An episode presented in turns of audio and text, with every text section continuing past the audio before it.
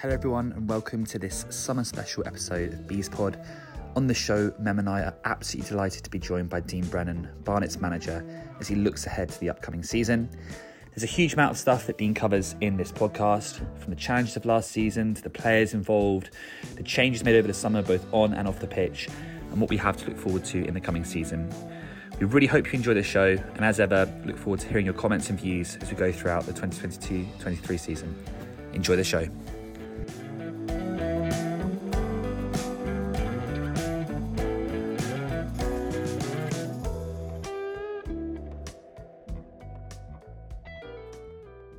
Hello everyone, welcome to uh, this summer special episode of Bees Pod. Uh, Mem and I are delighted to be joined again uh, by Dean, uh, Dean Brennan, Barnet's first team manager. Dean, I'd normally start by asking how you are, but it's twenty-five degrees outside, a lot of optimism in the building, great players coming through the door every other day, um, so things must be feeling pretty good right now. You know, well, it's great, isn't it? So yeah, it's, things are positive, which is very good. Uh, that stability we sort of gave the club last year is uh, starting to come true now, and obviously we've had a busy summer recruiting, and uh, I'm happy with what we've done. Yeah, I mean, it's it seems really positive. We're, in this show, we're going to sort of kind of discuss quite a few things, um, look at the new players that are coming in, et cetera. But I want to just start actually by kind of going back to our last interview where you kind of talked, and something that Mem and I talked a lot about um, when you mentioned it, the idea of recruitment being a long-term process. And actually, if you look at Barnet in the last few years, um, we were just saying off mic how important stability was. We haven't had that, and so we've been kind of doing signings quite late on in the window and not getting the groundwork in place. And it just seems that this time there's been a real like consistent plan and a vision that you've executed on. So if you could just kind of, before we get into individual signings, just tell us how you've kind of gone about approaching the off-season and this window and kind of what you identified as the areas for improvement and when the sort of planning for bringing in some of these players started. Because I think people would really like to hear that and yeah, get excited about it. So the first thing we do as a staff, every time we play against a team, I make every staff member pick the three best players from that team. Every time they watch a game, I make every staff member pick the, you know, when they go scouting and stuff like that, they yeah. pick the three best players. So that gives you a database. And stuff like like Dale, Dale Gorman, for example, when he's done that to Efron, I love that. I thought that was brilliant. You know, when he's he's kidded him and he's gone down like he's been shot. For me, that's streetwise. And I knew about Dale already, so straight away in my head, I'm going back on the bus and I'm going, we need character like that. We need that streetwiseness. That's the type of player we need. So straight away, I think that was December the eleventh. So he goes first on the list. And the list changes all the time. So we'd, I think we had one hundred twelve players on the list when we started at the end of the season, actually like starting to really get into players when we can officially speak to them. And then that got narrowed down to sort of forty-four. Then it got, we signed one or two, then it come down again because other players went different different clubs. So your database is constantly growing all the time, the more football matches you watch. So that's how it works, really. And then the biggest thing with the group we had already, the when I see the character after the Stockport game when we got hammered and we got beat late against a very good side, by the way, who I tipped probably to go up again um, in, in, in League Two. When I see the character after that and the rigmarole after that, for me, there were so many players just not for for me. I'll be totally honest with you. It was a poor character. It was had no backbone, and it was it was the hardest group of players I've ever had to manage. That's inter- that's really interesting. What, it, just in terms of character and just at the end of the yeah. day, like we it was deflection. We got beat five nil. We were one nil at half time. There was an incident that happened, and I don't want to go over it again really, but just it was so frustrating, and I just the character in the group was just weak. So weak and uh, poor, and it was a deflection from a lot of the players and senior players. So yeah, so for me, from that day, you go home in the car, you sleep that night, you think these boys ain't for me. So you just have to, because they're on the contract, you just got to bide your time, and you've seen it five nil down at Dagenham at half time. I couldn't believe it. It's ridiculous, you know. Then we show a little bit of character, and then you have players showing a little discipline. When we get back to five three, we two one-on-ones and players just doing their own thing. Myself and John are on the side trying to keep them in their shape. Then we get beat seven. It just doesn't happen. So you just have to bide your time and wait and uh, keep your mouth shut until until that time comes around. So the question I wanted to sort of go, so when you come to sort of looking at upgrading the, the, the team and squad, how does it work? Is it a case of you do everything by, you're looking at the total squad and you're saying, I need this type of player, this type of player? Or is it one player then leads to another player, which leads to another because you're thinking that guy would go with this guy quite well? What's the process? And you're trying to tick a box. So one thing for me is no one wants to play against pace. Now we've got pace, loads of it. Bund- too much of it probably. So we've got a lot of pace, a lot of power, um, great athleticism in midfield. We've got good athleticism in full-back areas, which is key for me. Um, we've got now a monster in Musa who needs an organiser with him. Yeah. It's very important Musa has an organiser. He needs to stay in the middle of the pitch. Because when we played against Musa last year, I took him out of zones through Adam Marriott. He's going down the sides, we're getting down the sides of him. That's not his game. So he's both boxes for this division. A, a large percentage of goals are from a forced and second phase restarts in this division, as you've seen in the playoffs, long throw, Grimsby, mm-hmm. you know, they had a lot of joy with it. The same with Wrexham. So that's why we signed Musa. So everyone ticks a different box. Dale Gorman's a baller. Ryan de Havilland is just an absolute gem, and he's miles ahead of schedule. And he's been outstanding in pre-season. His fitness levels are phenomenal. So different different players. Pritchard, low maintenance, know all about his character, experienced player. Nicke Kabamba needs to stay down the middle, stop walking in the wide areas. You look at all his goals in pre-season, they're like tap-ins. Mm. He's got natural centre-forward movements. He could have a hat-trick in each game, to be honest. I've told him, and we've walked him, stop walking down the channel. So we see different things in players, because a goal scorer for me, if Nicky's going to be a serious goal scorer, which he isn't yet, you sort of, he's got to stay between the sticks as much as he can, because he makes that lovely movement across the front, which a lot of centre forwards don't do unless they're like high end. It's interesting just thinking about like what you're saying about the profile of players, like someone like Diara or Nicke, like being really effective in one system and, and less effective in the other. Um, and I think last year that's something that, like, or actually in previous years, it's happened a lot at Barnet. I was just saying to you before about we've had some really talented individuals in the past who at Barnet have, like, you know, we've been a kind of mid-table League Two or, you know, a lower table kind of conference side, but then those individual players have gone on and, like, done really well. Like someone like Dan Sweeney, for example, like, you know, at Barnet, obviously they went to Forest Green, Matty Stevens went to Forest Green, and then all of a sudden they're like playing great football under Rob Edwards at the top of League Two. So do you have you have you sort of spent a bit of time also thinking about, of the group that we've got here at the moment, what it would take to kind of move some of those guys on to a different level? Because someone like Ryan de Havilland, you know, is someone who's didn't feature as much last year. I remember you saying you had a sort of development plan in place for him. Have you sort of been thinking quite a lot about how to get more out of some of our individuals that are currently here? Because it seems like there's a lot of talent in that group. It's just a question of getting it, sort of just getting it in the right place, getting the right characters in there to bring the best out of them. Yeah, it's experience. But if you look at Ryan, for example, he's bought into it. So we put him on basically a Guinness programme, the old Guinness or the old school. It's not that, it's just way, so it's called the Guinness programme. He don't drink, the kid. So, but when you look at his profile, he's been brought up by Fulham. He's got a fantastic picture before he receives the ball. A massive thing for me is he can run. He's got eight lungs. You know, and now he's learning mortgage football. So when he comes out of the academy, he's passing it, tippy and tappy. I can see he can see a pass. He's two-footed. Now I'm saying to him, right, how are you going to really pay the mortgage? Can you score goals? Can you create goals? When there's a second ball to be won, can you win that second ball? Because there's loads of second balls in this league. And that makes him a better player, but he's bought into it. So if you actually look at his shoulders now, which you'll probably see today, he looks like a man now, not a kid no more. So you have to sort of like visualise what he's going to be. But if he don't buy into it, and we have a couple of players at the minute that ain't buying into it, I won't mention the names, they're in the group, and they won't be with us. They haven't bought into it. They talk, talk, talk, but they don't walk. You have to walk the walk to be a professional footballer. You have to sacrifice.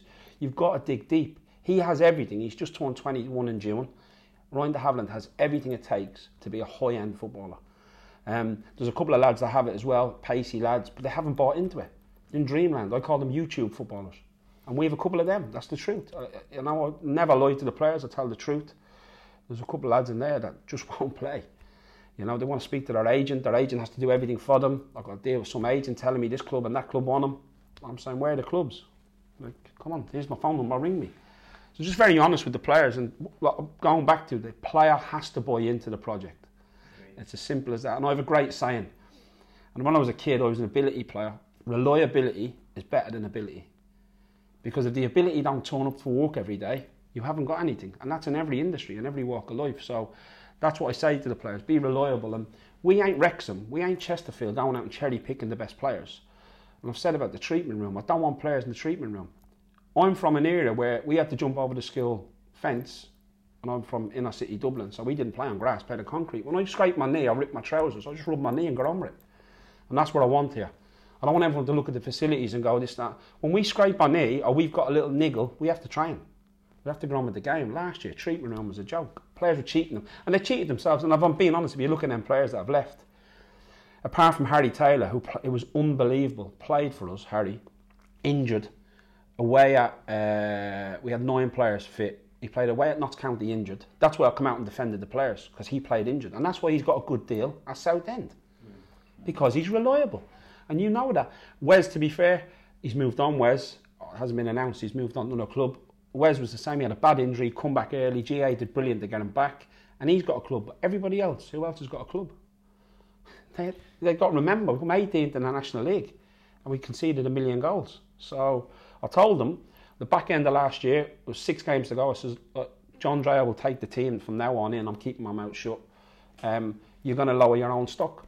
They've lowered their own personal stock. So some of them have gone to clubs, they're on trial. They're still on trial now. Can't get clubs. Mm. You know, and what they'll have to do is probably go down to somebody else that's desperate and hasn't got, you know what I mean? So it's their own fault. So I've, I've no real for them lads, but just going back to buying in and investing, Ryan's done that. And uh, that's so important. And a lot of players have done it as well within the group. So it is exciting. It's it's what was notable for us, and there's, there's actually two things. So I think it, I think we talked about this about maybe a year or two ago, because we were kind of fed up with players that are just dropping right down the leagues. I won't main, mention anybody. We had one player who in three seasons has gone from Championship to Barnet, and now I think is in, in Conference South, and they've just plummeted down. And we had seemed to have a lot of those type of players. And one of the things I think we we talked about was, why can't we steal the best players from the teams below us in the table, or the best of what the Conference South has got to offer? And when I look at the list here today, Michael Phillips, we've stolen from the champions. Um, we've got, uh, what's called, uh, Sean Shields, that's it. Best player at uh, Weymouth.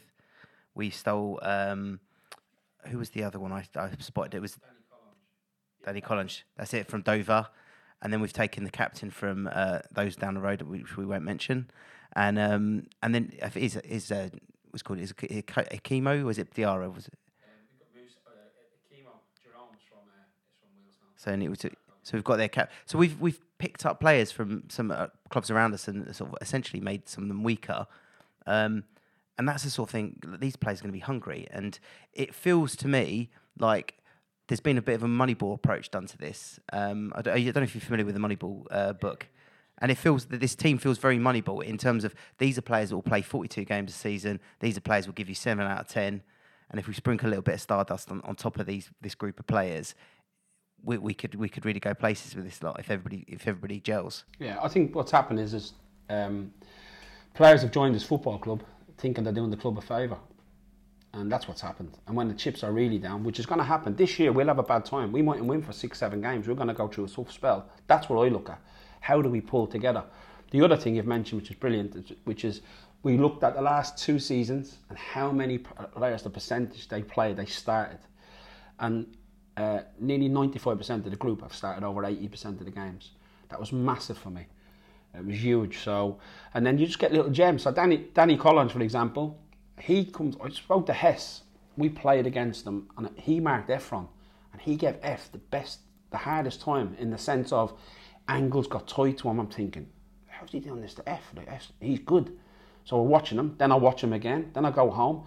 Tumble starts watching him, who's John Dreyer, that's his nickname, our assistant manager. He starts watching him, he goes, I like this kid, he does what old school defending. So we're watching, then we look at his background, get into him. I spoke to a couple of people at M K Dons, and they were like, yeah, he needed to grow up and stuff like that. But I'm looking at him, he's grown up. He's grown up at Dover. So he's got that experience, and it, like, really, really liked him. And then we watched them, so much footage of him, because we're thinking, but there's always one or two from them teams that go down that are good players. Like Sean Shields has been involved in twenty-nine goals in the last two seasons. So you'd take that, wouldn't you? If, if he was involved in fifteen goals this year, as a wide forward, the way we play, you take that all day. And, and he's an exciting price range as well. The benefit is, the likelihood is they're, they're in our budget. Yeah. Well, Danny, it's an upgrade for Danny. And Weymouth, no disrespect to Weymouth or Dover, it's an upgrade coming to Barnet as well mm. for, for Shieldsy. Um, so, yeah, so it, it look, that's what we're looking for, them hungry type of players. And just being fit is so important as well. There's a couple of there's a couple of lads, like I say, with us at the minute. We've picked up a couple of little injuries, but um, nothing to the... to the state it was last year. We need you need a bit of luck with that as well, so God willing we will be all right.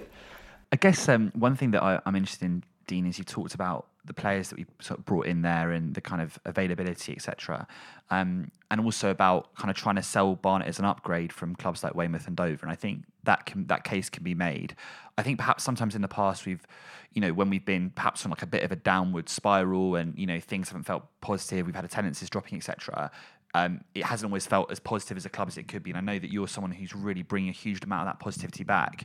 Have you had any sort of challenges or issues with players and agents uh, this summer of people saying, well, yeah, you know, you say Barnet's a great place for me to go to, but actually, you know, is it really a club on the up? So I guess, um, what, what, how, what have you sold? What have you pitched Barnet as? Um, or has, has it been a case of just pitching yourself and, and Tumble and saying, you know, this is what we're going to do? Yeah, everything we do. Look, it's been, it's been, it's challenging because obviously it's been a negative place for the last two or three years, really negative. So, and obviously the positions in the divisions tell you that, in the where, where the club have come. But what we tried to do is uh, the proof's in the pudding, so you keep the line of communication open. We spoke to lots of players in May that only sort of come back to us, you know, middle of June, because they think they're going to get better offers. So you just got to relax and you got to play the game. It's it's a simple. At the minute, I'm speaking to a centre forward, him and his agent.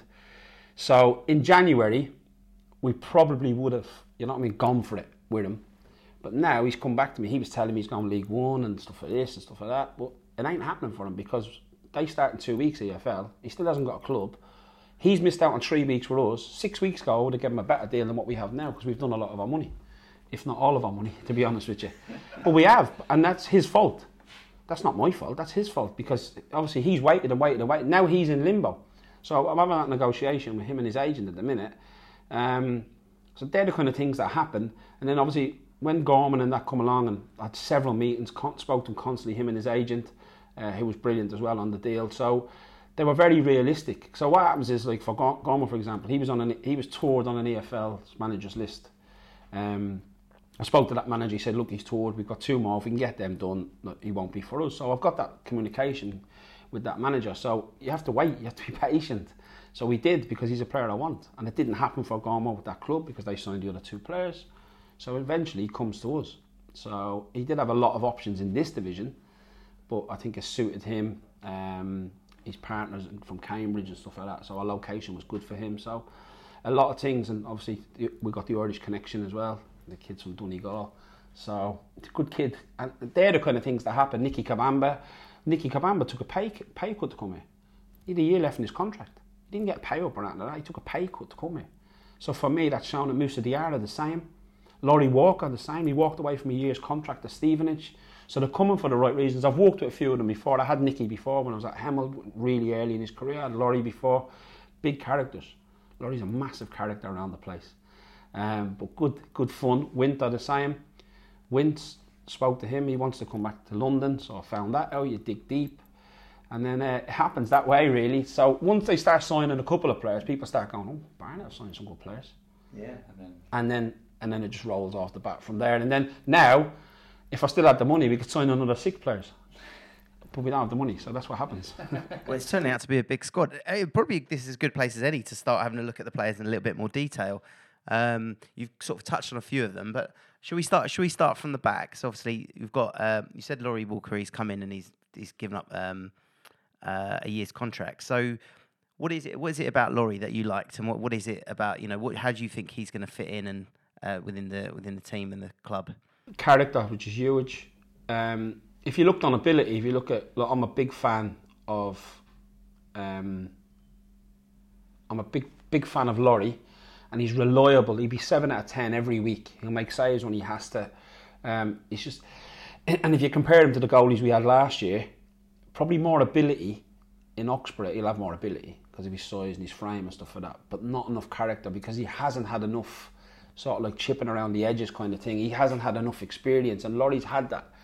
So that's sort of why we did that. We, we could have done Oxford again. I hope I'm not talking out of turn for uh, for Aston. He's a good kid. I loved him. He did a great job for me at a previous club, but I thought he had a really tough time and didn't come through that well. A really, really tough time, and, and that was that's character. Laurie will just get on with the next phase because he's experienced, get on with the next phase of play. Um, so he'll bring that to us, Laurie. Uh, good, solid all-round goalie. Like, will eat defenders if they're not in position because he wants to keep he wants to get his clean sheet bonus. So he wants to keep the ball out of the net. So, and it, it, yeah, like I say, he's experienced now. When I walked up him originally, I think I had him for three years in total. When I walked up him originally, he was he was inexperienced and made errors. So he was a twenty, twenty-three, twenty-four-year-old goalkeeper, but You know, he's more rounded, more mature, he's settled in his life, you know, he's got his partner and whatever else he's got going on in his life. So all of that helps. So Laurie will give us that. Uh, if you go to Musa, both boxes. So we walk from the back up. If you go to Musa, both, big Moose, both boxes. Can't let him get isolated down the channels because he'll get hurt. That's his weakness. Yeah. So everyone knows that. I'm not going to... But in the box, in both boxes, machine. So Moose's target is to make sure that he gets ten goals this year. That's a target for him. He can do that. He can achieve that because he's such a handful. Um, then you've got Ben Winter. Athletic, can play right back, right centre back. Um, can play wing back if we decide to play wing back, so change the system. Um, obviously England C. Great character. Great references for him from people at Crystal Palace because he was there as well. I've got good connection at Crystal Palace. Uh, we, all, we all know the chairman's got a good connection with Dougie as well, and I've a good one with Gary Izzard, who's there, and Mark Bright. Um, so, yeah, the, the references I come back were huge about him. Great character, low maintenance, a leader. That's what everyone said. So Just just on those things, just to pause this on the on the back there, I've got a couple of questions if that's right. I'll start with the first one, which is obviously last year was an issue in terms of conceding goals. I think it was, we were sort of just above Dover in terms of goals conceded. And you've mentioned there a couple of those big defeats being around characters. I was at the Dagenham game. I wasn't at Notts County, but obviously I think it was probably a similar story in terms of that. And obviously had the injuries as well. I guess, was fixing the defence your number one priority coming into this season? And what, you talked a little bit about sort of Diara and Winter and their character, but what was it about their game that made you think they were going to be the people that are going to fix this defence? It's not just, def- you defend from the front. So this year we brought in a clean sheet bonus where everybody gets. So the first line of defence is the front. It's as simple as that. If if if the back line can organise the midfield, and the midfield can organise the front line, and we stop at our source, that's how we try play. You've got to be able to run to do that. You've got to be fit to be able to do that. And last year, we didn't pick the same back four twice, I don't think ever. And that's, it's just impossible. Last year, honestly, lads, at times, it was horrible for me. I, I've actually become depressed. It was horrible, horrible, horrible, horrible. It was the twelve years I've been doing this. I've never known a worse group of players for character and stuff like that. So I re- the one thing I want to say, I want to thank Tony for sticking by me, because he could have sacked me. I'll be honest with you. He could have sacked me. My plan was never to come back as a manager. Obviously, we know what happened. My plan was to stay upstairs. I stepped in. I think we did a great job just to, with twelve games to go, we're out of relegation. So with a group of players that really I had to kid. Honestly, you, you couldn't believe how toxic it was. I can also, it was interesting. One of the things we picked up, Carl, I don't know if you ever listened to it, listened to our podcast, but we felt the midfield was far too porous. And it was essentially, it was impossible playing the back four because it was literally attack against defence most of the games. And what's really noticeable is One, two, three, four, four new recruits in centre midfield. I think that pretty much sums up where you've... No athleticism in there. Couldn't run. I, if you can't run, you can't play football. So I could play in there. With my beer belly, I could, honestly. It, it was so bad at times. People running the other side of us. It was horrible. So just going back to how we defend, which is sure. important, is we defend from the front. That's so important. You know, wide areas, full-back and the wide forward have to stop crosses. We want to keep people on the outside, the little trigger points that we've been working on. So it's so important that we defend collectively. So if we can see the goal, it's not all the defence's problem. You won't get your clean sheet bonus. Mm. The forward. And what happens if you're winning two nil that we were at Weymouth last year, and we've got a clean sheet bonus, and the front man don't close down the centre-back, or don't track him, or don't, you know what I mean, one of the front, because we play with three up front, one of the front three don't do that, and we can see the goal, everyone will be eating each other. So that brings character, because the carrot is the clean sheet. It's worth a lot of money to them. If if I were to, to go just back one more time to last season, like a real highlight, I thought, and I don't, I, you know, I'm I'm going to kind of guess it, but my, my favourite game last season was the the home win against Boreham Wood, where I felt, and I you know I, I don't know if you'll see it differently, but I felt that we executed a plan against the very specific opposition really really well. Um, I came with my dad, who um, I don't, unfortunately, he's uh, got a bit of a Rangers background. So, but he's he's uh, he's you know he comes to the Barnet games and he said that is the, the best I've seen a team organised um, for a long long time. And he one of the things that we sort of noticed, and I think we were there, I think I was there with Emo as well in that game, was just like just how aggressive and tenacious we were in closing down. And obviously against Boreham Wood, it's slightly different because they do sort of miss out the midfield, so it does sort of play to our strengths in some ways because we weren't getting overrun with the with the runners. But in terms of like a blueprint defensively, you've mentioned there about it starting from the front. Are you looking to kind of go out and, and press teams really aggressively? Are you looking to sort of set traps? What, you know, we can sort no, of sit press. back and so is that my, what's your view? If you look at my teams, any, any supporters that have seen me at previous clubs, we play on the front foot. Speed, energy, high fitness levels. We ain't going to win it keeping the ball and being tippy-tappy. We've got to get into the opposition's tour, uh, defensive tour as quick as we can, the attacking tour. We've got to get after teams. Some days we're going to have to be cautious and play on the counter-attack. That's why we have pace. Um, you go to Wrexham, you can't do that against Wrexham. You get murdered. You can't open up the game against them. So against a Boreham Wood, you can. And you've got to stop at a source against them. They play a lot back to front. They play into the channels. Um, their plan is to get in the channels and get set pieces, you know, and play sort of real safe football. So you've got to stop that at source. The best performance I thought, funny enough you say about that, best performance I thought, I thought was Boreham Wood in the Cup, in the F A Cup here. I thought we were outstanding and should have won the game. And when I look back at the game, we were, we were like two goals better than them on performance. We didn't win the game, we didn't have enough. And I thought Torquay here, we were outstanding. Um, I thought it was a great performance. Like, and the, the, the stats like back that up. We should have won more comfortable.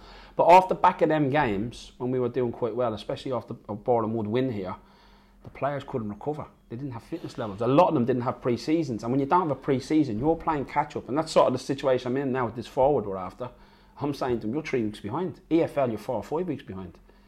So he'll pick up niggles. So we have to, like, if we are to sign him and the deal does go through, it, it, hopefully it will go through. I'm praying it does. You never know. It's never signed until it's signed because we need another centre forward. If it does go through, we have to ease him in and give him a six-week pre-season. We have to be patient. You can't just throw them in. And last year we were just throwing people in. You know, Harry Taylor last year, honestly, you wouldn't believe what he did for the badge. Like, I wish him all the best. I can't believe he played injured so many times. Honestly, it was unbelievable. I'll take my hat off to him. So if we had more players like that, you know, you'd be further up the division. So, but I think we've got that this year. So getting back, so get, let's get, getting back to the team. Um, so we've touched upon uh, Diara. So now let, so we've got we've touched a little bit on Dally, uh, Danny Collins. Where do you think you're going to play Dally, Danny? He can play right back, right centre back. He can play wing back, he can sit in midfield. He's such a reliable player, got great football intelligence, takes on board instructions, high fitness levels, good speed, great angle. His defensive angles are excellent. Um, needs to improve his heading, needs to get better with his heading, which we're working on. And uh, he'd be a good organiser for Musa. We'd like to do another one in that department as well, if we can, if it's the right one, but we'll stay patient on that. There's no one actually in mind because the ones we wanted have gone to other clubs, so there's no one in mind at this moment in time, but we'll stay patient. We do need another central defender, right-sided. Um, that's me being picky. Michael Phillips can play there, utility player. High football I Q, Michael. Um, he's had a bit of a nightmare. He's picked up COVID, so he's missed six sessions now, and it's a nightmare for him because Michael's quite a thick-set lad. Yeah. So we're going to have to be patient with him again. Really high, high football I Q. Massive character. Really funny guy. I just laugh when I think about him because he's so funny. So he's great around the place. Um, is he? Is it? So he gets amongst the goals. But my understanding was that he's, a, he's very much a midfield destroyer, like deep. Yeah, he's deep is the best for him. He can play. He's so intelligent. He can play football intelligent. You know, he's got a lot of common sense in his personal life. He's quite funny, to be fair to him. He's a really funny guy. Like I said, I'm smiling here thinking about him. He's such... I watched him last year in the trophy against Boreham Wood. And I, I watched the video back and I thought... And after that, I thought, right, let's get Michael back. He was unbelievable. And I spoke to Connor Smith. I said, how did Michael do? Um, I spoke to him during the week. And he said, uh, he said he was the best player on the pitch. And when I watched it back, it, I was like, yeah, he was. So that's what made us do Michael, but he's slightly behind, which I don't like, because he's a player that needs to stay on top of his fitness. Mm. Because he's a real thick-set lad, he needs to stay on top of her. So, you know, it's been a little bit, he's been a, had a little bit of a nightmare. As I say, he's picked up COVID, he's missed all this week. He can't afford to miss sessions. So he's going to be a little bit behind. But good player, like I say, really good player. Um, defensively, Skip, Jerome Okimo, player-coach, can play several positions. Seven out of ten every week, body on the line, will make challenge when he has to, understands the game. You wait for a licensed coach, he will be a football manager in time. Um, so he brings that. So his role is sort of come in the morning, he'll take the warm-ups, do the activations, um, control the change room. He's club captain, not team captain. I'll tell you about that in a bit. So he's club captain. anything that happens on the player's knee, like at the minute, we've, got, we've gone through our rules and stuff like that, different things they have to do around the facility, obviously, because it's not just the football facility, yeah. There's other businesses. So he's the one we go to, and he's part, he leads up the committee. So there's a committee of, uh, executive committee of three players. Everything goes through them, they manage it, and then there's an extra two lads on the committee in case we have to do any voting for anything. But they control all of that. I've got nothing to do with that. I'm not even in the group text. That's, that's all them. That's great, because that, that just shows, again, a bit of like distributed responsibility and, and players taking ownership. And you've got, as I said, it's been interesting. We One of the things we'll sort of come back to a little bit is you talk about the kind of experience and the age profile of the team and balancing the sort of fitness side of it with the reliability, with the experience. But I think, like, as you said, empowering those players um, to kind of take real responsibility sounds like a really good thing for the club culture. Huge, it's huge. Yeah, they have to manage their changing and I can't do it all for them. And they don't want to hear my voice every day. You know what I mean? Enough of it myself, talking to myself at times, you know what I mean? But if you look at Jerome, for example, he, he's just such a low-maintenance guy, high football I Q, like I say, he will go on to be a manager. And when you become a manager, recruitment's the key to the business. You can coach, but if you don't sign good players and get the recruitment right, you struggle. Going on to that, so on the committee from last year, Rob Hall, so he's, he's on, because he knows the club, he's been in before, he understands how it works, and you have to understand how it works here, because, yeah, it's, you know, it's a huge facility. It's a huge, the chairman's got several businesses, so he understands that. Uh, backing that up is Winter. Uh, Winter's on there, so is Gormo, and Laurie's on there. So that's sort of the, the committee itself.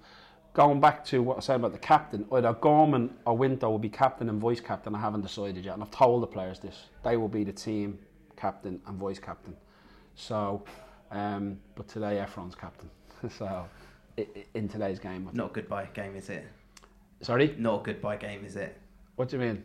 As in, he's off. No, no, no, no, no, no, no. Sorry, I didn't, I didn't get that right. Now, nah, look, at the end of the day, for F, until someone meets the valuation of the club, he's going to be here.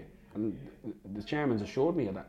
So he says, you're, you're happy, you're okay with that? You know, the day we spoke about it, actually, before he went off, he's obviously gone away for a bit. So we had a chat about it, and he just said, look, unless the valuation's right, he'll be here. If he runs his contract down, he runs his contract down. So uh, I've been backed. I, you know, the chairman's been unbelievable with me, so... It's been good. But just going back to the group, so um, that's sort of the committee. One of them two will be the, the team captain. Um, Jerome does that instantly. And then you've got, uh, who else have we got player-wise? So Harry Pritchard, that was an interesting one for Pritch, me. Yeah. Uh, Pritch sort of fell on our lap, really. Um, another player sort of like took a pay cut to come to us, really, which which we liked. It always shows the hunger of the player. They want to be at the, at the right club. But low maintenance. I think Pritch is, is the type of player, and Ryan de Havilland, both of them together in them positions, they need to be involved in double figures, scoring. They've got the capabilities of doing that. Pritch can play several positions. He can play high, he can play deeper in midfield, but just low maintenance, high fitness levels, great stamina. Uh, he was, before he was a professional footballer, he did P T. Um, so really, really good player, to be fair. A good signing. Um, where do you think? Where do you think? Insti- like your, where's your instinct saying where you think you might play him this season? He'll play eight, stroke ten. Uh, obviously, in possession you're a ten, out of possession you're an eight. So he'll play in one of them positions. Um, but we can push him up. So you can push Gorman up into an eight. You can play uh, Phillips. We've got lots of different options now, which we didn't have last year, which is huge. Um, so yeah, so he's a good signing. Um, low maintenance. Who else have we done? We mentioned Dale Gorman, so you're thinking of playing Dale Gorman at the base of the midfield? Yeah, Dale, he's a technical player. If you give him time, he can kill you. Kill you with his passing, his passing range, great vision, um, street-wise. You know, he got a lot of bookings last year, so I've said to him, they've got to try ease off that. He had fourteen bookings last year, so. But he'll make tactical fouls, which we like. Great character, he's got that winning mentality. He's been promoted with Orient, and he's not doing us a favour. There's another one that's come for the right reasons. And the ambition of the club, and to be fair, the ambition of the club's huge, because the chairman, to be fair to him, has given us a massive bonus scheme to get promoted. Um, just, just tell us a little bit about it. Uh, yeah, it does. I mean, that's re- we'll go on to the four players in a moment, but before we do, let's just pause on that, because one of the things you talked about last time was just getting the finances right in terms of. We talked a lot today about getting the right characters in, the right finance structure. Just for those of us that aren't fully aware of the bonus scheme and how that works, obviously you have to go into the specific figures, but how have you sort of structured that to try and incentivise players? You talked about the clean sheet bonus. What other things are in there to try and get us going? You've got F A Cup. There's a slice of the pie of the F A Cup. F A Trophy, you know, if we can achieve that, which is which is we should be ambitious and try to win that. I won it as a player. It was unbelievable. It's a great tournament or competition. And then it's all about clean sheets and wins. You know, the more clean sheets and wins we get, the more success we're going to have. So, you know, to win a title, you sort of need ninety points. To get in the playoffs in this division, you need seventy-five. To stay out relegation, you need fifty. You need twenty-five clean sheets. I think Stockport won twenty-nine games last year and won the division. So that's sort of the target. And I have a great saying, if you reach for the moon, you just might get the stars. But the biggest thing for us is is we just got to go game by game. You know, we've only got to play the big teams twice. Important we don't get beat when we play them. And the bottom sides, if you can beat them twice, the bottom ten, for example, that's sixty points. And, and that's what that's what the top teams do. Sorry, just to cut you off there. Sorry, Ben. One of the things interesting from last season, if you look at our, where our wins came from, like we were very, very good at beating the bottom sides. So, and we've talked, I think, Mem and I have talked about it. You've talked about it when you spoke to us about the division just containing such a range of clubs. So you've mentioned there your Weymouths and your Dovers from last season, and then you had your likes of your Wrexhams, your Chesterfields, your Stockports, et cetera. Um, in terms of like that, you, I think we, we developed a formula to beat those teams around us really convincingly. I remember the Aldershot away game was another excellent performance I felt, where we just kind of steamrolled those sides, but really struggled to make the jump up against some of the bigger sides, and indeed some of the sides in the middle of the table. What what are you sort of thinking there in terms of planning out the season? Because I guess one of the things that we have got this year is, not that it was a big factor last season, but we had a really tough run of fixtures at the start. And obviously we didn't win any of them. Um, we had a really poor start to the season, but those clubs were all finishing up in, I think it was the top ten or so, um, by the time the, the season came out. How, how have you sort of looked at the season structure in terms of fixtures, and where, what are your sort of targets in terms of... Now, just look, we set a points total. We do a pledge with the players, and we set a realistic target. Like I say, that saying in one's reach for the moon, just might get the stars, and if we can achieve that, we'll have an unbelievable season. No one thought Sutton or Hartlepool would have did it, did they? No one thought Grimsby would have won the playoffs, and they did. So, you know, that's what we do. We sit down and we sort of say, look, we walk off a points per game and try to stay on that line, and we just take it one game at a time, whether we're playing Halifax Forest game or Gateshead away. Do ideally, we wouldn't have wanted Gateshead away, um, because when they come up, there's a bit of a buzz about a club when it comes up, you know, so they've got that momentum. So ideally, you don't want to play them types of clubs. They've lost a few players. I mean, I think, you know, they, they've they, those sides coming up, there are some strong sides coming up, but they've lost a couple of players. Haven't they? They signed Aaron Martin, who's a good player. Yeah. We actually was on our list. We actually had a look at him. Um, funny enough, I know his uncle. I used to play with his uncle. He's manager of Brighouse, a good friend of mine, Bill Powell, and he contacted me and said, look, interested, but didn't want to relocate, so the deal fell dead. So he, he lives uh, sort of Sheffield way. So, yeah, so if you look at it, it look, Gateshead, there's no easy games. Like, going in against Halifax, they had a brilliant season last year. I know they've lost their manager, so obviously the assistant manager stepped into the role. They've lost some of their key players, but you just don't know how the teams are going to go. Southend, they've invested heavily. They've just gone and bought someone to play them. I think seventh game in, uh, they they just bought. They just bought. Did they buy, just buy somebody? I think they just bought somebody. Um, so yeah, so look, it, it's there's no easy. Dagenham, they're on the upward curve. They've got a big budget. So they've got some good players. So yeah, they purchased someone as well, didn't they? Weymouth, they went and bought, bought the lad Musa from Weymouth. So it, there's a lot. It's so competitive. It's just York are a massive club. They've come up. Uh, Maidstone got big support. Hack knows the league inside out. To be fair to him, he knows what it takes. So it's just no easy games, but it's exciting. I think it's.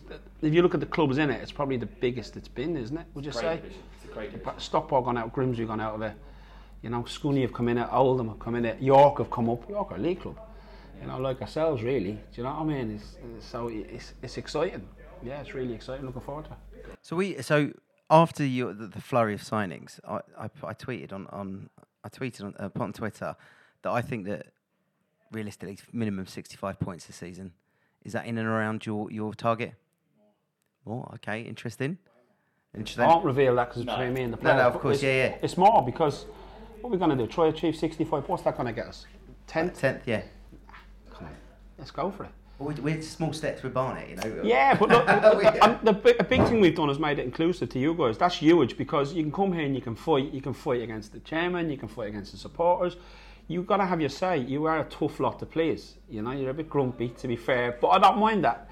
You know, at the end of the day, you pay your dosh, so... You know, you pay your money, you can say what you want to say, but I think it's important when we include everybody, let people come watch training, you know, support is so important. It's your money, it's your club. When I go, you'll still be here. When the chairman goes, you'll still be here. That's how it works, and it's the old jock saying, isn't it, you know? So that's you've got to enjoy life, and you've got to enjoy walking. If it, the day I stopped enjoying it, which I didn't enjoy it last year at times, and I questioned myself so many times, and this is where your family come into it. My missus, she's going to me, look, just get to the summer. And to be fair to the chairman, he said, look, you'll have the summer, relax. You know, he really backed me so many tough times, had so many tough conversations with Tony, driving home in the car, how was it? I'm just like, I, I can't lie, I don't tell lies. I said it was awful. Some of the games, it was so bad, Tony. We've got such a worst group of players I've ever managed. So we just had to get to the summer, and that's the support he's give. And I have a good relationship with him. What I like about Tony is he's honest. He'll tell you how it is. He hasn't got a knife in your back. He's not. He wants the best for the club. There's been challenging times. He's let COVID play out, and then he's gone back. And to be fair to him, he subsidised the club financially. We don't. We make a loss on match days, you know. So anyone that does that financially, they can give that to his kids. It's their inheritance. He's giving it to us, so I appreciate that. I think he's a really good guy. And what I like about it is a family business here. I think that's huge. I'm involved in a family business, and that's huge. And he reminds me a lot of, I said this to him, Dave Boggins was like that. His daughter Stephanie walks the t- walks the turnstiles, his, his son walks the bar, and that's what it was like. And when you get involved and get into their circle, you realise they're really good people. They actually want the best. Yeah, I think it's what's great, and I think it's is it is just complicated. Like running a football club and managing it is, you know, it's it's way more complicated than we can imagine, the supporters can imagine. And obviously, I think what is really good is it feels like a meeting between yourself and the chairman, where you've got that experience that you've built up. Obviously, you're an up-and-coming manager in your own right, but you've got the experience of the hard graft at Hemel, where you've, you've sustained success over a long period of time. And you would have worked with some characters that are all levels of the game, which works really well. And I think sometimes at our league, at, at national league level, you get every single ex-league club thinks sometimes they have an automatic right to get back in the football league. And as you just said in the fixtures, it's now littered with these clubs like your Yorks, your Stockports who have dropped down, you know, to, to National League North, et cetera. And so I think having someone like yourself with the experience and the hunger is really, really important to work well with the chairman. And I think with the chairman as well, it's just, you know, it's about trust. It's about people working together and getting each other and working through it. And when we've had managers in the past, perhaps, or coaches who have come in and have been a little bit fresh, a little bit green, and have realised that, you know, the game of football is a game on the pitch, but it's also a game off the pitch, and that needs to be played and managed. It's just about getting that balance. I feel we've kind of got that now, which is really, really positive. Yeah, it's huge. The relationship starts at the top between manager and chairman, and that's, you know, he drives the, he drives the train. You've got to get on. I'm in the front with him, in the front carriage with him. Do you know what I mean? Right there, and everyone else has got to get on get on board. We all get on and go in the right direction, step by step. But I actually think Tony, like I say, he's turned over a lot of managers. He's a really nice guy. But, but and educates me all the time. I probably skill him a bit on the streetwiseness, but he, it, they want the best for the football club. The whole family, Natasha, secretary, you know, Nicky's wife. They're really, really good people. They just obviously you come in and it is challenging because you'll have people that are coming down again, and all of a sudden there's a wedding going on. Like yesterday, there's there's a wedding here, two weddings I think yeah, here yesterday. And if you come here and go, well, this is a football club, but there's a wed, but without that wedding going on, we ain't getting paid. Because on match days, we don't make a profit. We make a loss. Every time he opens the turnstile, and if you have a bit of business acumen about you, you can understand. Every time he opens the turnstile, someone's got to man that turnstile. He's got he pays for that. There's no volunteers here. So, and I appreciate that. So his own hard cash he puts in, whether he's got loads of it or little of it, that doesn't matter. You know, he's putting his own kids' inheritance into the football club and gives a lot. And Tony actually, like, he don't watch the Premier League and that. He's an Arsenal fan, isn't he? Well, he's a Barnet fan. He used to be. He used to be. So I say, oh, Arsenal signed him, and he go, who? He just, all he knows is Barnet, Barnet, Barnet, you know? Even Natasha was getting married, his daughter's getting married, and she went to get married on a Saturday. He was like, nah, it has to be, it has to be, because we've got a match, it has to be. She's getting married soon, actually, funny enough. I don't want to tell everybody that, but sorry, Tash. So she's getting married, she had to change it to a Thursday, because we have a match. Is she, she'll be able to squeeze herself into the high play. You know, yeah, yeah, there's, a lot of booking, there's a lot of bookings in the high. Yeah, I, I don't think it's at the high, to be honest with you. But that's what, I, so that's what I, I look at, that, that personal stuff, that personal stuff is so important. Like I say, and, and he want, Tony wants stability, mm. you know, so it's just trust. You build up trust with people. He, he knows I'm not here for, I'm, you know, I'm definitely not here for, for, for the finances, so I'm here for the longevity of the club, and I fell in love with the club, which is so important. I think there's so many good people here. When I originally I was approached and he met uh, the, the fee the first time round, I met Tony, had a great conversation with him. Um, sort of like, in a way, I felt the group of players were in big trouble. there was too many players, twenty-odd players here. And then when we had that conversation, we had it, it was so positive, and we stayed in touch off the back of that, and that's how it sort of come to where we're at now. And um, he was he was in a bad place, I think, as well, stressed out. I think he's going, I only thought we were going to get relegated and stuff like that. So, but in the end, things worked themselves out. And I always, I'm a big believer, if you do the right thing by people, good things will happen to you. So um, that's so important. A lot of hard work. Without hard work, you just won't have any success whatsoever. So we have that now, and like I say, there's a lot of good people here. And even at this, just going back to that stage, my point on that was, people told me, I spoke to a lot of people, he said, like, don't go there.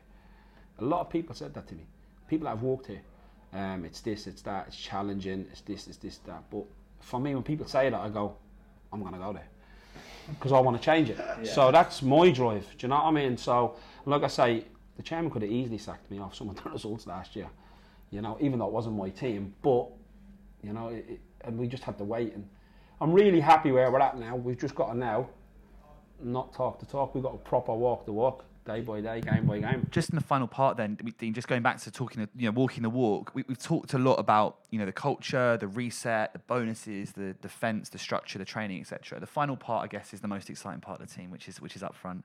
And we've got, you know, uh, Nicke up there, we've got Efron, we've got, um, obviously, um, Lozo's coming from, from Woking, et cetera, and, and Sean. Just talk us through kind of those those guys, those signings, and, and kind of what you're looking for there. And, yeah, just just tell us what we can look look forward to kind of up, up at the t- right end of the pitch, I guess. Well, everyone, I love Shieldsy, especially the girls. He's so good-looking, isn't he? You know, he's so good-looking, isn't he? He's good. And he creates goals. He's an exciting player. He's the type of player that'll get you on the edge of your seat. He puts in... He averages about fourteen crosses a game. So his stats, his output is outstanding. Um, great kid. Obviously, he's a Barnet fan. His first ever game, so the supporters are going to love him. Um, the biggest thing for Sean is, for me, if he's going to be a superstar at the level, he needs to score more goals. So he's got to realise that we don't play with wingers, we play with forwards. So a little bit like Liverpool do, you know, Mane, Salah, that kind of, we want we want a wide forward scoring goals, so you've got to get more goals, and last year that wasn't enough. Obviously, F is son of Efron, what a player, so exciting. Um, his output needs to improve as well, on goals as well. Um, He's such a handful. Do you, are you gonna? So this is interesting. Sorry, I did cut you in there, because I kind of feel like that for Efron to take his game to the next level, he needs to play on the left side, because I think that will give him the opportunity to score more goals. So here's stats on you. So this is when stats come in. He scores more goals when he plays on the right. Really? More. He's got. If he played against on the right against Boreham Wood, he scored that yeah. goal. And even previously, when I look back at his stats, and I guess I get young Robbo to do it, um, he scores more goals when he starts on the right. It's mad. I've been told. I've been told. it's, it's just mad. Look, but like, today you play on the left. You know, because what I try to do, and we look at the opposition, we go, who's the weakest player in, in the defence? And we put Efron against them. So that's just a little stat. Like, we might go him, he lacks pace. Right, get F against him, because he'll murder him. Um, you've obviously got Hawley, who's that sort of, comes into the ten off the flank kind of thing, and he can score more goals with the wand he's got. And Nicke to stay down the middle for Kabamba. He's just got to stay down the middle as much as he can, and, and not walk that. And if we're ever under pressure, you can play off Nicke. Brilliant in the air. Um, do, actually, going back to Nicke, because because I'd really like to focus on Nicke, because I I really like the look of him. Um, I, I watched all the video clips I could find of him on YouTube, and what was really noticeable from that was that how everybody deployed him, and it felt like that somebody like Nicke strikes me because of his size. You get managers who just look at the size and they don't look at what he does with his feet. And I and when I looked at the goals he scored for Hartlepool, he was on the last man, in the centre, on the last man. When you look at the clips of him in Northampton, uh, is it, I think it was Northampton, always dropping deep, always in the channels. Well, he can't score a goal from there. And I felt that that actually, in some cases, because of his size, managers have misused him. Um, and what's noticeable, you said he scored, what, three goals from tap-ins already? Yeah, for, for all for tap-ins. So, for me, I'm really excited by him, because if you play him down the centre and tell him don't go out wide and don't do this, I could see him scoring fifteen, twenty goals. That's important for him, because he he's, he needs to be more selfish. He's too honest. I've said that to him. He needs to be more selfish. And the ball goes wide. You now have people like Shieldsy, Hawley, Ethel Skinny's man, Jamar Loza. Like Jamar, he's so quick and direct and goes down the outside, and that's what I like about uh, Jamar. He's a bit like a Mane type player. He'll go down the outside. A lot of players come inside because the, the hard running's down the outside. He'll got, so we get a lot of corners. He'll get penalties. All of a sudden we look like we're going to get penalties. We never got, look like getting a penalty at all, because we're exciting, we got a bit of pace. And Nicke, you're right, he just needs to stay down the middle. When it goes wide, he needs to see the defender's number, and then he can make his run across the front or stay at the back post. Um, and he's good in the air, he's a good finisher, Nicke. Um, when he plays with his back to goal and the defender can see his number, he's easy to mark. So that's what we've been working on, going on the opposite angle. If it goes out on the left, pull on the left side of the centre-back, and then you can make your movements from there. So, and he takes on board instructions well, Nicke. You just got to keep drumming it in and drumming it in. So he's good, but we need backup for him, or we need someone to challenge him for his position. I wouldn't say backup. Someone needs to challenge him, and that's what we're working on at the minute. Um, who else have we got? One, a couple of guys you haven't, we haven't talked as much about, just briefly towards the, the end here, is some guys from last season who are still who are still in the group. So we talked there about, you know, Thomas, you got young Granville, Walsh, um, and also Flanagan. Just just give us a bit of a, a sense as to what we're looking at with there. Is is there? So if we start with Tomo, Tomo's just turned twenty-one, still in his development stage. Um, at times difficult in a, a difficult group last year, really tough group. Um, so, but honest as a day's long, high fitness levels. Needs to improve his pass selection. He's a good one-on-one defender. He's, you know, he can be out and he wants to be. He's just got, he's got to push wins now to get in that position of Danny. So they'll battle it out, them three, for selection. Keane Flanagan had an operation back in May, early June. He's five weeks away from being back in the group, so he'll need a pre-season. Sam Woods will be back in the group in two weeks after he twisted his ankle after a minute against, who did we play? Who did we play? Uh, was it Yeovil? It was Yeovil. So he didn't have an operation. Um, then there was some complications about he didn't need one, and then something to do he, he had to go on blood thinners basically. So um, that's why they didn't give him an operation. Something to do with his blood. So he's a little bit behind. Uh, Eamon Aziz is going on loan to Beaconsfield for the season, which I think is important that these boys go out, you know, and play, play forty odd games, and that will mature them. Uh, Powley is come back in great nick.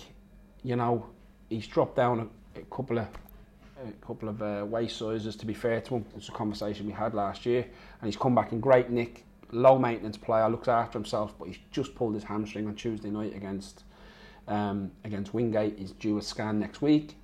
Uh, who else is in that group? Sam Granville, um, available for loan. Important for him. nineteen-year-old kid, eighteen-year-old kid needs to go out and play.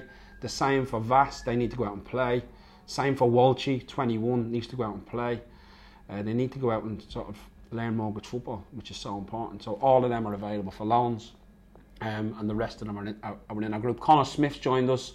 Um, Connor, just a huge character, streetwise, l- low maintenance, brilliant around the changing room. Um, a real winner. He's had four promotions, three in the A F L if you look back at his career. He's had one with me, obviously, when we won the league at Wealdstone. He's just a good, reliable player.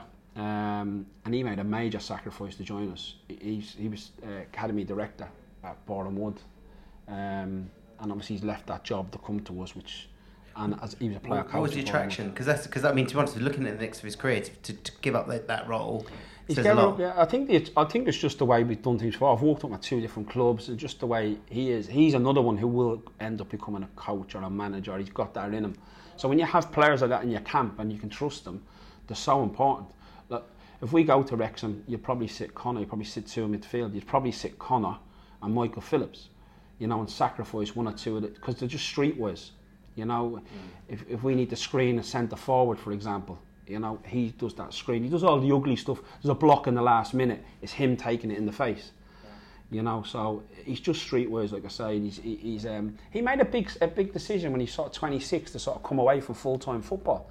I'm, I don't know why he did it, you know. I don't know where he was at in his life at the time. And he's a local lad. He lives up in, in Watford, so he's got a couple of kids now. His missus. And he did that. I don't know why he did that. It shocked me really, because really, in my opinion, him fully at it is a League One player. But so he did that, and I think when you do that, your fitness levels can drop a little bit, and yeah. You know, different things go on in your life. And then he come play part time with myself, and then he's come back into full time. He went with Luke. And um, it's been three years there as academy director. So I think that's the attraction. He, what we've built, I know him and Jerome are very close. So things like that go on. And they're just they're just massive players. You give them one instruction, they do it for us. They're the ones that nobody sees. Everyone sees Efron skinning someone. But once, when Efron's gone past somebody, somebody's organising the defence. We didn't have that last year. And he's the type of player that does that. I guess finally then, uh, Dean, as we come to a close, you talked and hinted a little bit. I think every football manager at this stage of the season always says, oh, we can always have one or two more in. Um, give us this. I mean, it, it does feel very different to previous years where we've got a lot of our business done early. We've got that pre-season work that you've been talking about, the shape work that starts from next week. If you were sort of looking at the squad now, you can either do it as a percentage, or you've talked a little bit there about centre forward and maybe one at the back as well. How sort of close do you feel we are to having a group that's ready to start the season and, and hit the target that you want to hit? Yeah, look, you want to hit the ground running. The issue we have now is we do need another centre forward, a central one. Jams can play there, Jamar Loza can play there. Um, it's not his strongest position, but we do need another, and we need a right-sided centre back. We need somebody that can basically organise Musa. Laurie will help a lot. You've got Beardy left back, you've got Jerome can play left back, you've got Danny, obviously he is only twenty-four, but that's sort of the responsibility we've given him, and hopefully he can step up to the plate with that, and that's probably what will happen. Danny will probably play there with Musa until we can get the right player. But what's very important, when you're recruiting, them group of players will tell you if they're good or not. That's so important. Like, we have a lad on trial today, centre back. He's done quite well, to be fair, so far. So we'll see how he does again against better opposition, and we'll see how he does again on Tuesday before I make a decision of signing him or not. Um, so when you when, when you do that, the respect is the players go, yeah, he's good. You, you know, that's the, that's how you earn respect in the business, because the players will tell you, you know, whether he's good or bad. And you speak, the players sometimes are the best source of recruitment, because you think, what's he like as a lad? That's, and that's so important. Funny, a manager rang me last night, a League One manager, about one of our players, and asked him what he's like as a, as As a as as a character. I have to be honest, I gave him a glowing reference. So this is what happens, and you could I could go to Connor and say, oh, you played with him at Wimbledon or something, or you played with him at Yeovil, or you played with him at Watford. What was he like? And he'd turn around and say, yeah, good egg, bad egg, he's this, he's that. But I didn't play for him for five years. Maybe he's changed. He might have matured. So much goes on. So yeah, I think in in the sense of that, we're close. We're close with a forward, but it's never done till it's done, and then we'll just stay patient. Because like I say, all the centre halves we looked at, I was on their list. They've all signed for other clubs, so we've got to just take our time. One thing I was uh, just a final point is actually that, that I've noticed as well. There is a lot of delivery in this team.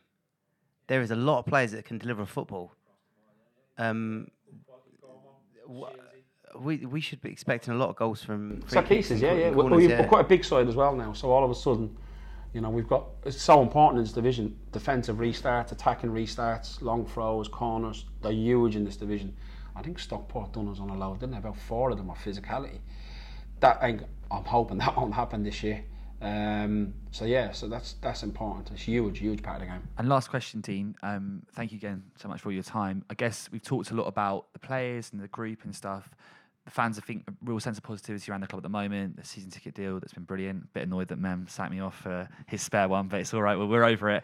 Um, but on a, on a serious note, what's your sort of, I guess it's very easy to be positive at pre-season, and we've got a running joke that every year Mem predicts us to finish seventh, and he's never been right for the last ten years. But this season going forwards, I'm telling you twice here, Mem, uh, this season going forwards, what's your message, uh, Dean, to the supporters ahead of the year? And I think, crucially, we, we do know there are going to be some challenges. We know there are some some sides in this league with huge budgets and, and huge resources behind them, so it's not like we're going to go out and, and win every game five nil. Um, I don't think people are expecting that. But what's your kind of message to the fans ahead of the season? I think our supporters are going to see a very honest group of lads. We'll see a lot of exciting, quick, high-tempo football, a lot of speed, a lot of crosses in the box, and hopefully a good, resilient uh, character of a team, which is a positive character of a team, because that's so important. Because the, the, it's easy for anyone to go, oh, I didn't do this, didn't do that. What happens is when you lose, is that's when you see the character. You see when the ch- it's easy when you're winning. Everyone can be like, yeah, it's great, you know, winning. It's when you're losing and what your re- your reaction. And good teams for me don't lose two on the bounce, and that'll be important when that happens to us. Uh, like I mean, successful teams in the sense of winning titles, you don't lose two on the bounce. And I remember Sutton winning the league, and they got beat at Notts County, and they bounced back, and that's what it takes. You have got to bounce back when the chips are down, and they played really well at Notts County, and it was a devastating defeat. It was on the T V. I think they lost three two in the end. Yeah, or maybe. It was a great game, and Sutton missed some great chances to win that game. And it looked like Notts them were going to go win the title, or Torquay. And when the chips are down, it's funny. I spoke to Matty Gray and Jason Goodliff, they're both personal friends of mine. I spoke to them after the game, and they were sort of they were down as well. And I said, look, you got to jump back on the horse, and they did. And that's what you have to do: jump back on that horse, show that character. And they got the job done in the end. And the others probably thought they were going to win it, because they dropped, there was three, four games to go. There wasn't many games to go. and uh, But they stayed focused. And people like Craig Eastman, people like that, Beautyman, big characters in their group stepped up to the plate. And they did a great job for them. And look where they are now. So that's sort of where I am. That's sort of kind of the team we want to build. And I think we're, we're, we're close to that. So, like I say, there will be days where we won't we won't win for we won't win for six and seven games. It's how we recover from that and how we do that. That's so important. I think Grims, Grimsby went through that last year. They didn't win yeah, for fourteen. Yeah, up and down, yeah. Yeah. They had a brilliant start. Didn't win for fourteen around December, November, December. They started Paul Hurst and they and they came back and, and they stuck with the yeah. manager. And you, and, know, and you look at that exactly just on that final point how they won those games. You yeah. know the Wrexham game where it would have been so easy when it's fourteen thousand yeah. and it's you know you've got the Hollywood A-listers up in yeah. the box and they're conceding yeah. left, right, and centre. We can't affect what anybody else does, lads. You know we just got to look after our own backyard. And at the end of the day, every game's worth three points. You're going to get three points. You're going to get one, or you're going to get zero. We've just got to make sure we're honest. Every challenge that needs to be made, every physical contact, we've got to be on top of. And because we've got a bit of stability and we've got most of the group, ninety-odd percent of the group done, and if most of them have had a full pre-season, that'll give us a better chance than ever to, to win more football matches than lose. So, if there was a bit of, sp- if there was one player that came up... In the division? No, no, no. If there was one player that came up and you had an opportunity to sign him, but you needed to push the boat out, do you think T K will... will yeah, I think... Well, look, you never know. It, at the minute, we're over budget. The budget we set, we're over budget. I can't lie. He's been unbelievable with me, Tony, to be honest with you. He's... Uh, and I think he's got the love back. Sometimes he who who gives him a bit of T L C when they get beaten that, and he goes home and he's depressed and his missus has to listen to him, the bloody tea and this, the bloody... You know what I mean? So someone's got to give him T L C. Same with me when I go home. It's my missus, my kids, my family that pick me up after we lose. Like five nil down at Dagenham. It's still in my head. It's still there. I still have it, but the focus now is to make sure we go out and that never happens again. It can happen, it does happen. I think John Dreyer was telling me, Stevenage, first game of the season away at Wrexham, they lost five nil and got promoted. So it can happen. It, you just got to keep plugging away. Graham was the manager at the time and John was the assistant. So, um, and we've just on our staff, just before we go, because it's important that I big up the staff. So obviously you've got me as manager, John as assistant manager, Gary King, who's been with me since day one, um, he's sort of like my... calm, and he keeps me calm. Gary's with us as well as coach. Uh, Cook, Raymond does um, head of logistics now, um, sort of the role that sort of Ricky was doing last year. He sorts all that out. We've got a new goalie coach, um, Mel Gwyneth, who's assistant manager to and goalie coach for um, for Paul Tisdale. Yeah. He's been with Paul for years. Um, he's joined us.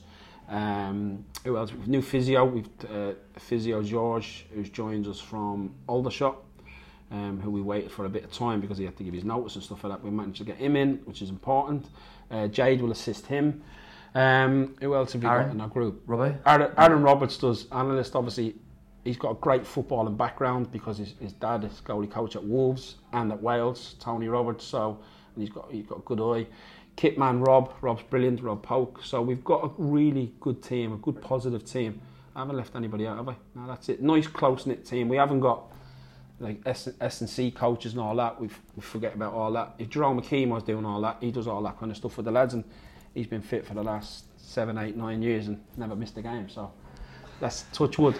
So it's worked for him as a twenty-four-year-old lad. So he takes that responsibility as player coach. So yeah, so a lot of good positivity and a lot of like a good tight circle, um, a tight knit circle, and I think it's important to have success. You need. You, we've been in choppy water for too long, and we're in calm water now, and we've got to make sure we stay in there. Well, Dean, I mean, thank you so much for, for giving up your time as usual. Really enjoyed it the first time round. Enjoyed it even more this time round. Um, and yeah, we really look forward to getting out there and doing our bit and supporting you guys. And fingers crossed, having a really memorable season. But thank you for your time and, and best of luck for the rest of pre-season and. Yeah, see you later. Cheers, Cheers Dean. Thanks for being our twelfth man.